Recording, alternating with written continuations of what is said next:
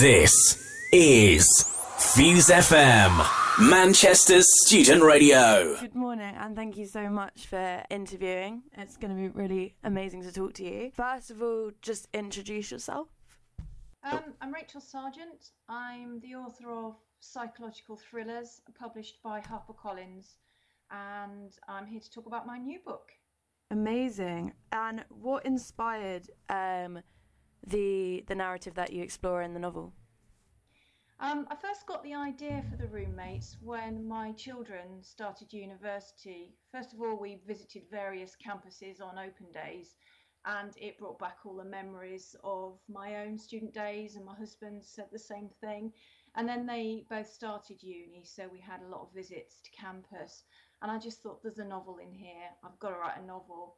Uh, their experiences at uni and ours were really positive, really happy, really life affirming.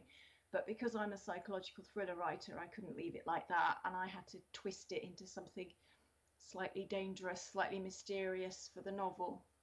Yeah, indeed. And there is something quite strange about going to uni and being suddenly thrown with all these strangers that you don't even know, and then you sort of learn more about as your uni experience goes on. What was your own like uni experience like? Um, oh, really straightforward actually. Um, met some nice people in the first couple of days, um, and stayed friends with them. I'm still friends with them now. Um, so for me, there were no no bumps really along the way. It was all very smooth.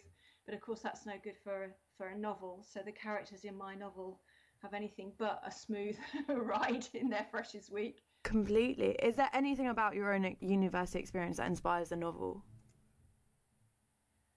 Um, the experience really of um, arriving and you trying to put your best foot forward, you're trying to present a very positive version of yourself that might not be quite the truth, perhaps. You're, mm. you're, you're putting your best foot forward. And then you've got all the cringe of going to the lectures and you know you can't find the room and you walk in and it's it's a 200 seater lecture theatre and everybody's staring at you and you think the lecturer hates you and then you can't find a pen and um, you know that kind of stuff that is is really quite minor but it sticks in the mind and it certainly affects you. I think when you first start um, university that the slightest little thing you think is major Completely. So, what inspired you to set the novel in the University Freshers Week? Um, because um, I'd enjoyed taking my children to uni when they started, and obviously the Freshers Week hadn't exactly started, but it was moving in day, and you see all these bright people with expectations of what it's going to be like. Um, and I could just see the potential there for having a big group of people arrive somewhere new um, and not really knowing what to expect. So why not throw in there a curveball and make something unexpected happen? Completely. And what was the idea behind the stalker? Uh, well, that was that was just one of the elements that um, would be slightly unusual, I think. You would hope not to meet that kind of thing when you go to uni. Certainly, I never did, and thankfully, my children never did. but it was it was putting an element of suspense in there and, and tension. Mm. And obviously, all four of the girls have different personalities. If you could say one word which describes each girl, what would that be? Um, gosh, Imogen is anxious. Mm. Amber basket case. Tegan feisty. Phoenix athletic. Very nice. She's got a, quite an athletic type of name as well, actually, Phoenix. Um, yeah, no, I really like that. I mean, she, I don't really want to say what her background is because I quite like readers to discover that, but it's yeah. a bit unusual. It's mm. not not what most people's background would be, but she she has some strengths because of that, some physical strengths and some mental strengths, which help her with the situation that the girls find themselves in. Ah, and which it what inspired each girl's secret and past life? Um, well, when I write characters, they tend to just sort of drop in my head fully formed. So these four characters just sort of arrived um, there with their backstories. It was just all there. Um, so I didn't really have to dig very deeply to to create it. it. They just seemed like they would work in this book with their backstories, and obviously the backstories then have a relevance for how they resolve the situation that they're in. Mm. And Imogen is a very complex character. How did you build her character together? Well, it's based slightly on things that students have said to me about how they feel about new situations and um, and also what A level students have said to me about trying to present themselves in a certain way when they're they're quite different. So this idea of, of a swan, you're serene on the top, but underneath you're pedaling like mad, and mm. so she might seem like a sort of a bit of a, a flaky blonde, but actually underneath there's there's a whole lot going on, a lot of she's got a lot of thoughts about a lot of different things, and her own personal backstory is was actually quite tragic, um, and she's fighting to come to terms with that, and also to keep everybody happy, to keep the rest of her family happy, to keep her new friends happy. So there's an awful lot going on with that character. Um, but when you first meet her, you might think she's a bit of a lightweight, but she isn't. Mm, completely. And Amber's disappearance is that the fact that brings the girls together in the novel's narrative? Yeah, yeah. Yeah. Um, uh, Amber is uh, again a, a, complex character. She gives the impression of being one thing, and she's something completely different. And they all go to a freshers fair, so they're all having a jolly time at the freshers fair, talking to all the different societies and sampling various foods that are on offer. And then suddenly Amber goes as white as a sheet and says, I'll meet you outside. And because she's been a bit dramatic up to this point, they don't really take much notice of her and they think she's having another one of her funny dramatic turns. But when they get outside after the Freshers' Fair, they can't find her. They can't find her anywhere. And Imogen, who's the girl with the tragic past, she's the only one who takes seriously the fact that they can't find Amber. And then the rest of the novel is all about really trying to find Amber and work out what's happened. Mm. Did the story ever change while I was writing it? For me, when I was plotting it, yeah. Um, no, because um, what I the starting point for the book were, were two things. One was the setting, the university setting. I was absolutely clear that it was going to be in a university with freshers as the main characters. But the other thing that came to me was the last scene, the dramatic last scene. That was the thing that came, the, the bit of the plot that came. So I always knew that was my end point. So my starting point was always moving in day at the start of the university term, mm. and the end point was the dramatic scene that I imagine. So it, it, it was pretty straightforward to get from the start to the end. Yeah. And the theme of the past is very prevalent. You definitely explore how the past shapes a character. What's your own opinion of this? So how do I you think, think the past? Shaped. Yeah, we're all shaped in some way by our pasts. Uh, some people have positive experiences that they can bring to new experiences and, and help them. Other people are perhaps trying to bury something that was was quite traumatic. Um, and there's there's this habit that we all have, I think, of re- history, allowing history to repeat. We pre- we repeat the same actions, say the same kind of things, and so there's a certain inevitability that the same things will happen again. And, and that's something at the back of my characters' minds, I think, and that it's something they're fighting against, particularly Imogen and Tegan, those two characters are trying to get away from their pasts, but they tending to perhaps act in the same way again, and they've got to break away from that. Mm.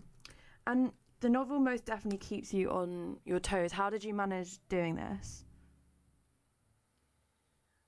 I suppose it's practice. The more you write, the more you you get the idea of um, leaving scenes on a little bit of a cliffhanger, putting in clues, things that are quite oblique, and you're not quite sure what they mean as a reader. You think, mm, is she going to come back to that? Is that just a bit random?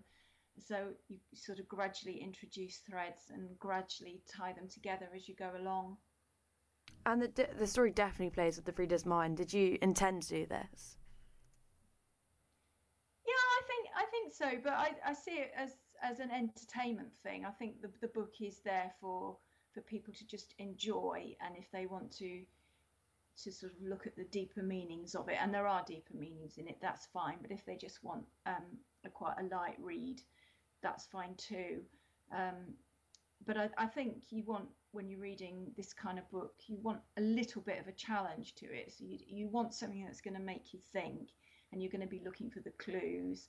And I hope you're going to be empathizing with the characters as well and thinking, yeah, I can understand why she's done that. Or, yeah, I can imagine if I was in that situation, I might feel the need to do that too. And how did you decide the order in which each secret is revealed? Um, again, I think that's just down to the plotting and trying to keep the tension in. So some secrets have a bigger impact than others, so they're the ones that are revealed last. Um, some of the the less important, if you like, secrets come out a bit sooner. Hmm. Um, and how? When did you start writing the novel? Think it was about two years ago. It took me about a year Okay. to write this one. I think, yeah, uh, because after you've you've written it and it goes to the publisher, it's another year then before it comes out, and in that time, the um, editor asks for a structural edit, so quite a major edit, and then you do a line edit, and then it goes off to a copy editor who's who's looking at the punctuation, etc. So it's quite a lengthy process after it's been written. So I think it must have been about two years ago I started it. And what would you say are the key themes in the novel? Um, well, I suppose the power of secrets, the power of the past, and I would say um, friendships quite important. Trust and friendships. And is there any other authors that you're inspired by? I love other psychological thriller writers, so I particularly like Alex Marwood. She's brilliant. I wish I could write as well as she does. I think she's fantastic. I also like Chris Curran. Um, I like Jane Harper as well, who's an Australian writer who's done some terrific books in the last couple of years. And is there a certain desired audience for the novel? It's a it's a mixture of traditional psychological thriller readers, so people who would read perhaps usually a thriller of this type that would be set in a domestic setting, so possibly a husband and wife type story, or a work based setting, something to do with the boss um, and some kind of pressure that that, that might um, have. So that's the one type of reader. But because the characters are younger, because I've got 18 year old characters set at university, I've been really pleased with the response that I've had from students who relate to characters of their age. So there might be people who wouldn't normally read a psychological thriller, but because that's the setting and those are the characters, they're interested in it and want to read it. And who is Imo inspired by anyone? To it started off as my daughter. She was the original inspiration for the character and physically she looks like my daughter. But as soon as you start writing, um, the character moves away from that, and, and, and in your head it becomes the character, not the real person. And I think that's quite important because you can't really write a real person because a real person, well, apart from it not being very ethical to do that, they're not going to do what you want them to do because real people have a mind of their own. Whereas when I'm writing characters, I can get them to do what I want them to do and give them the backstory that I want to give them. So, although my daughter was the starting point for Imogen, she quickly didn't um, continue to be Imogen. And was your daughter's university experience, did that inspire the novel at all? Um, well, the funny little things that she she would tell me about, um, you know, walking into the wrong lecture, and and things like I think I put in the story they had a library induction day at her uni, but it wasn't at the library.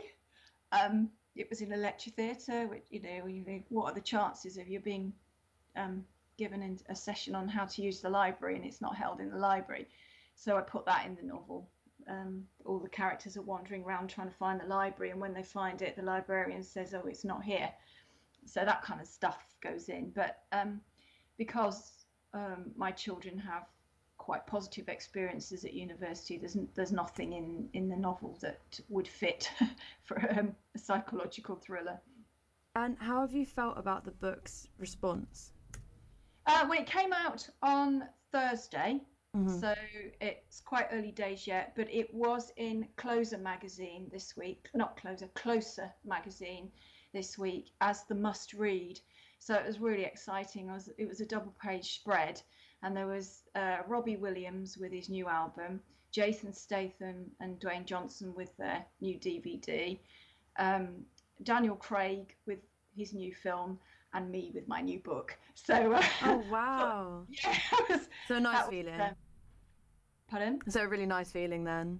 Oh, I, I, still can't quite believe it. I keep oh. Looking at it and can't believe it. oh, oh, well, that's so lovely. Congratulations. Is there a sequel planned?